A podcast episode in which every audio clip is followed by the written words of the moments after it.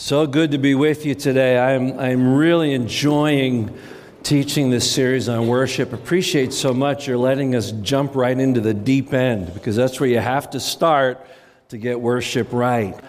Big idea one worship is by God and for God. We get that right.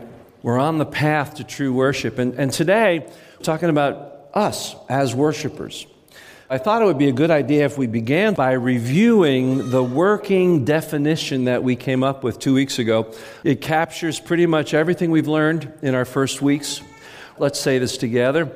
Worship is our highest calling and eternal vocation. It involves all that we are mind, emotion, will, and body, responding in attitude and action in every detail of life to all that God is and does. Worship is praise and adoration directed to the Father by way of the Son, Jesus Christ, enabled by the Holy Spirit. The part we're going to focus on today in that definition is that, that section in every detail of life. I want to read a statement by Allen and who wrote a definitive book on worship about 20 years ago called Worship Rediscovering the Missing Jewel. When corporate worship becomes ineffective, change seems to be called for. Our attempts to change take many forms, which we feel will somehow bring us to more pure worship. We seem almost consciously to avoid the real issue, which is heart intent.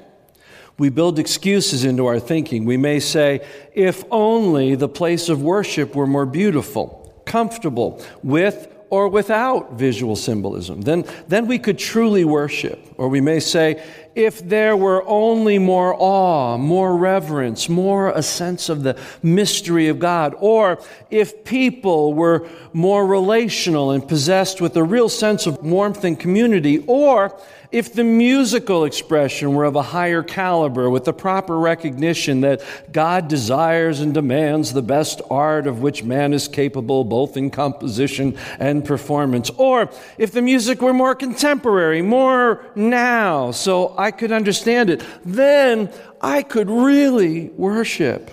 In this brief list, perhaps your favorite art form in worship was not mentioned but with some thought you could identify your area of concern, your if only. But the real factor in worship is a heart desire for God. And the reason it fails to occur in the pew is because it fails to occur in the daily routine of life. One of the critical things for us to understand as we begin to look at who we are as worshipers, as people, Worship is an orientation for life. Say that. Worship is an orientation for life. And if you don't get that, it doesn't matter what we do here on Sunday morning. Last week we introduced three metaphors in the New Testament that come out of the Old Testament temple, priest, and sacrifice. We're going to look at priest next week because that's more corporate we're a kingdom of priests. Today we're going to focus on those two ideas. First of all, that I am a temple. Let's say that together. Don't you know that your bodies are temples of the Holy Spirit who is in you, whom you have received from God? You are not your own. You were bought at a price. Therefore, honor God with your body. Now, this concept is actually pretty popular today. How often do you see somebody at a gym or someplace say, my body is a temple. Turn to the person next to you and say, My body is a temple. What our culture really means by that is that our body is an idol. We worship it. I was driving to church several years ago, and my wife called me on the phone, and she's cracking up because she heard this story on the radio. A woman had something fatal happen to her. And as she goes to heaven, God says to her, What are you doing here? You got 20 more years to live. And then she wakes up. So confident of this two extra decades of life, she has everything that she could possibly have to improve her body. If it could be tucked, it's tucked. If it could be, if it could be filled, it's filled. If, if it could be removed, it's removed. So she just finishes and she's ready to embrace the next two decades. She walks out of the hospital, goes across the street, and hit by a bus and dies instantly. She sees God and says, I, I thought you said I had 20 more years. God said, I didn't recognize you.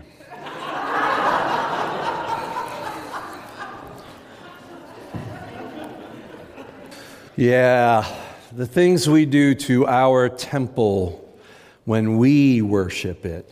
The idea of temple is quite different than that, and we're going to explore that today. It's going to be part of the basis for offering four keys to a worship filled life. The second metaphor is sacrifice. Let's say this from Romans 12. In view of God's mercy, offer yourselves as a living sacrifice, holy and pleasing to God this is your true and proper worship. Two things about this verse, and then we're going to actually open up both passages and, and dig them out a little bit. The first thing is what appears to be an oxymoron living sacrifice. It's like, like jumbo shrimp, government efficiency, you know. living sacrifice. We're going to explore that together. And the second thing, Paul says, this is your true worship. That's the phrase we've been, we've been going back to. It's the subtitle of our whole series. Enter in embracing your life as a true worshiper. And so, within these two metaphors are these four keys to what we're calling a worship filled life, seeing worship as a context for living. So, let's start by turning to 1 Corinthians chapter 6. Corinth was about sensuality and excess. The whole city was about that. And Gentiles had come to Christ, but yet that sensuality and excess worked its way into their lives. There was immorality, a lot of sexual immorality in the church at Corinth. But there was also excess and sensuality in their worship. So Paul writes them to correct their worship, to bring it into balance. And, and, he writes to deal with the issue of sexuality. So we're going to pick up at verse 18 of 1 Corinthians 6. Flee from sexual immorality. All other sins a person commits are outside the body, but whoever sins sexually sins against his own body. And then he says, Do you not know that your bodies are temples of the Holy Spirit who is in you, whom you have received from God? You are not your own. You were bought with a price. And therefore, honor God with your body. So, the first key to embracing a worship filled life has to do with understanding and recognizing and living in God's presence. The Spirit lives within you. In the Old Testament, the Holy Spirit was not constantly present in people's lives. There was no indwelling, there was no baptizing of the Holy Spirit into the people of God. The Holy Spirit came upon people and empowered them for certain things and then departed. One of the things that the cross has made possible is that the Holy Spirit has moved in and is part of our life. Because of that, God is to be our closest and most important relationship. Last week, we emphasized that what sets us apart as human beings, and the reason why we are the peak of God's creation, created in His image, is that we are both body and spirit. And because of that, we are intended to worship God through an intimate relationship with Him. We are to walk with God. In the Old Testament, there was an exceptional person by the name of Enoch. Genesis talks about him. There's just this little epitaph about Enoch. Enoch walked with God, and he was not, for God took him. That's all it says about Enoch. But the writer of Hebrews notes it as something that was an exception in the Old Testament. You see, that level of intimacy was not the norm, even for the people of God. Remember, God dwelled in his holy temple. And even when they came to the temple, they couldn't go into the place where God actually dwelled. The veil separated them from God. In the New Testament, the veil is torn, and not only are we allowed to come boldly into God's presence, but He comes into us. There's this like sharing of life that these two mixed ideas of us coming into the Holy of Holies and the Holy Spirit moving into us. There's a, there's a give and take in relationship, but that wasn't the case in the Old Testament. Enoch walked so closely with God. Somehow he transcended the norm.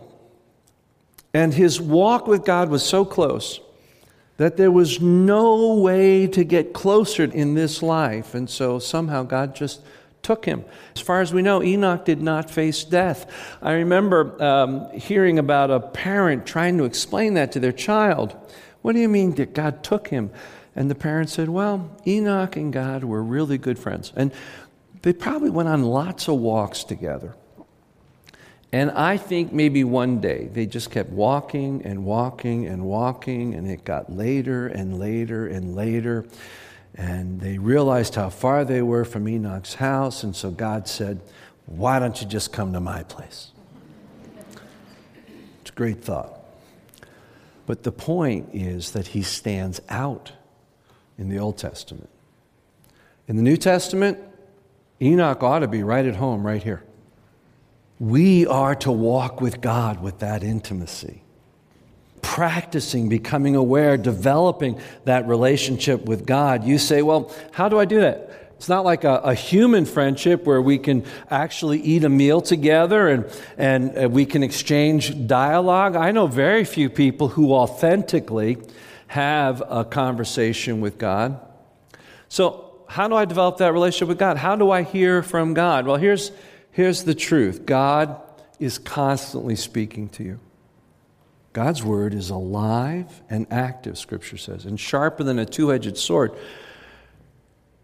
God is always speaking to you. Go to the Word. The Word is always where we begin, it's always where we end.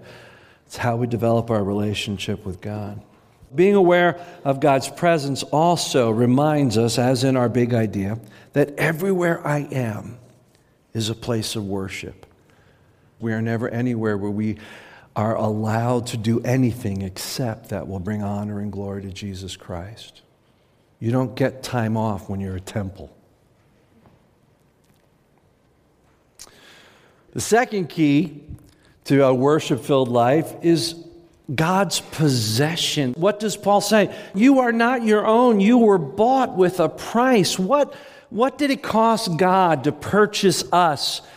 To be his own. It cost the blood, the death, the passion, the sacrifice of his son, Jesus Christ. He paid the dearest of prices for us. First of all, that reminds us how precious we are to him that he was willing to pay that price. But it also should make you understand that you belong to him. Our bodies are a sacred place in which God is worshiped, revered, and honored. That's what a temple is. It's a sacred place in which God is worshiped, revered, and honored. We also are a culture of sensuality and excess.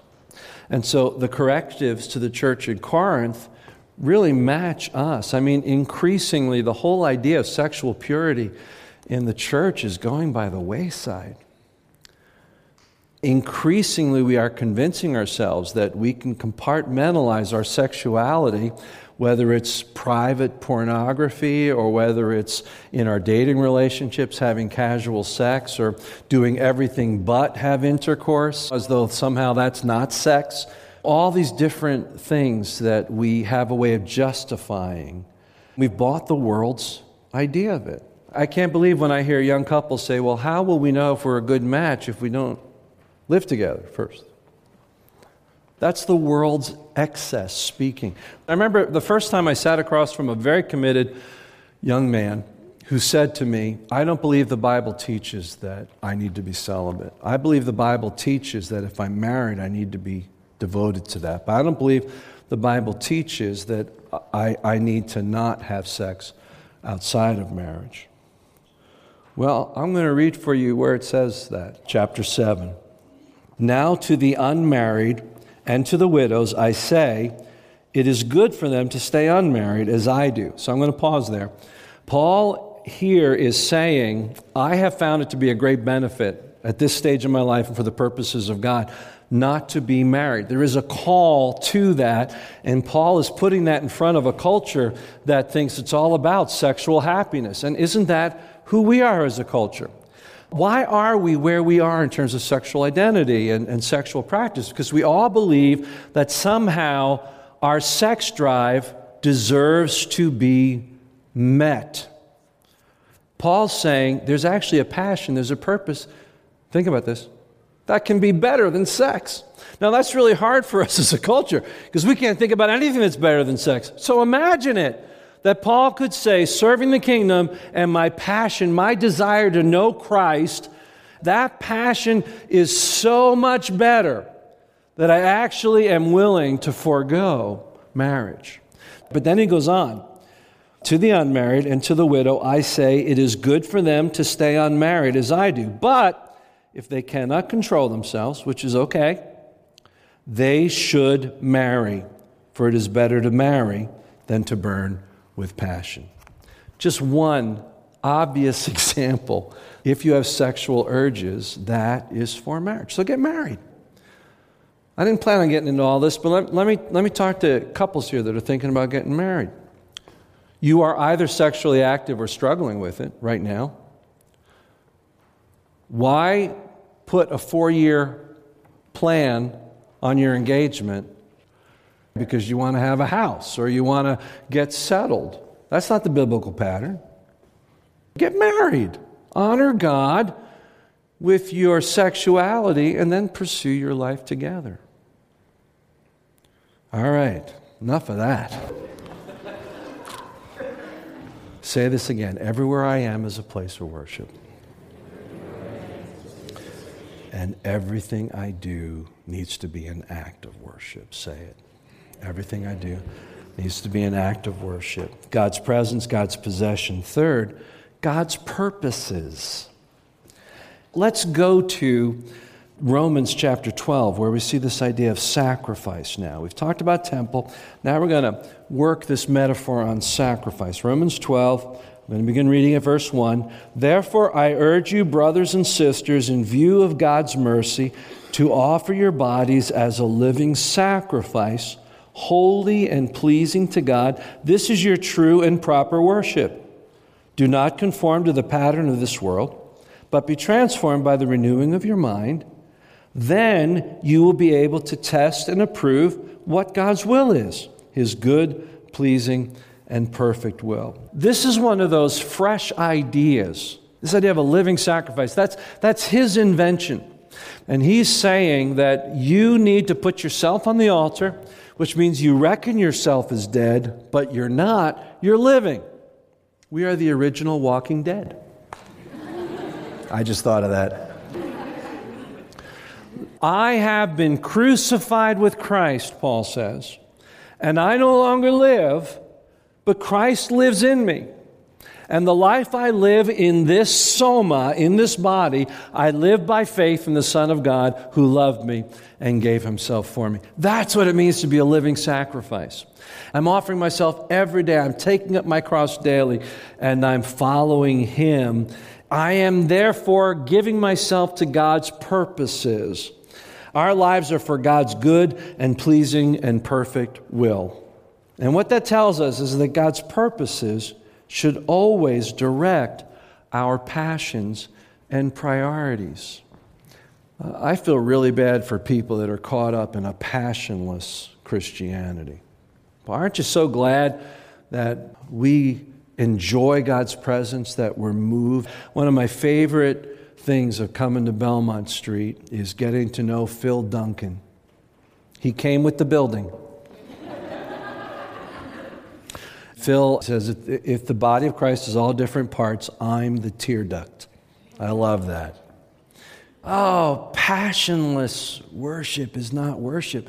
It's not about relinquishing our passions, it's about our passions and our desires finding their direction by being surrendered to God's purposes. We're talking about pure passions. Let me get back to the sex thing. Contrary to the myth, sex was not the original sin. Sex was around before sin. Did you know that? Yeah. Adam wakes up. He sees this creature that moves him in a way he's never been moved. And he goes, Whoa, man. And God says, Whoa, man. We'll go with that. I like that. And then he says, For this reason, a man shall leave his father and mother, be committed to his wife, and the two will become one flesh. That's sex. Sex is a part of God's perfect creation. The world has perverted it. Don't buy into it. Live with pure passions. There's actually a way to have a delightful, fulfilling sex life. If God has that for you as an act of worship, think about that. All right, enough of that. Can't get away from it. I'm sorry. God's presence, God's possession, God's purposes, and then ultimately for God's pleasure. He says, We present our bodies as living sacrifices, holy and pleasing to God. Everything I do is not only for God's glory, but for His pleasure. I want God to take delight in what I do. In the previous passage, 1 Corinthians 6. Honor God with your body. That word for honor is the Greek word doxa, which we talked about a few weeks ago. Doxa means glorify, bring glory to God. So, in other words, how you use your body is meant to worship God, to give honor to Him, and to bring Him pleasure. And then he says, This is true and proper worship. Okay, so let's think about this. We were created for one ultimate purpose to bring glory to God. We are meant to do that through an intimate relationship and by responding creatively, actively, emotionally, heart, soul, mind, and strength to all that God is and all that He does.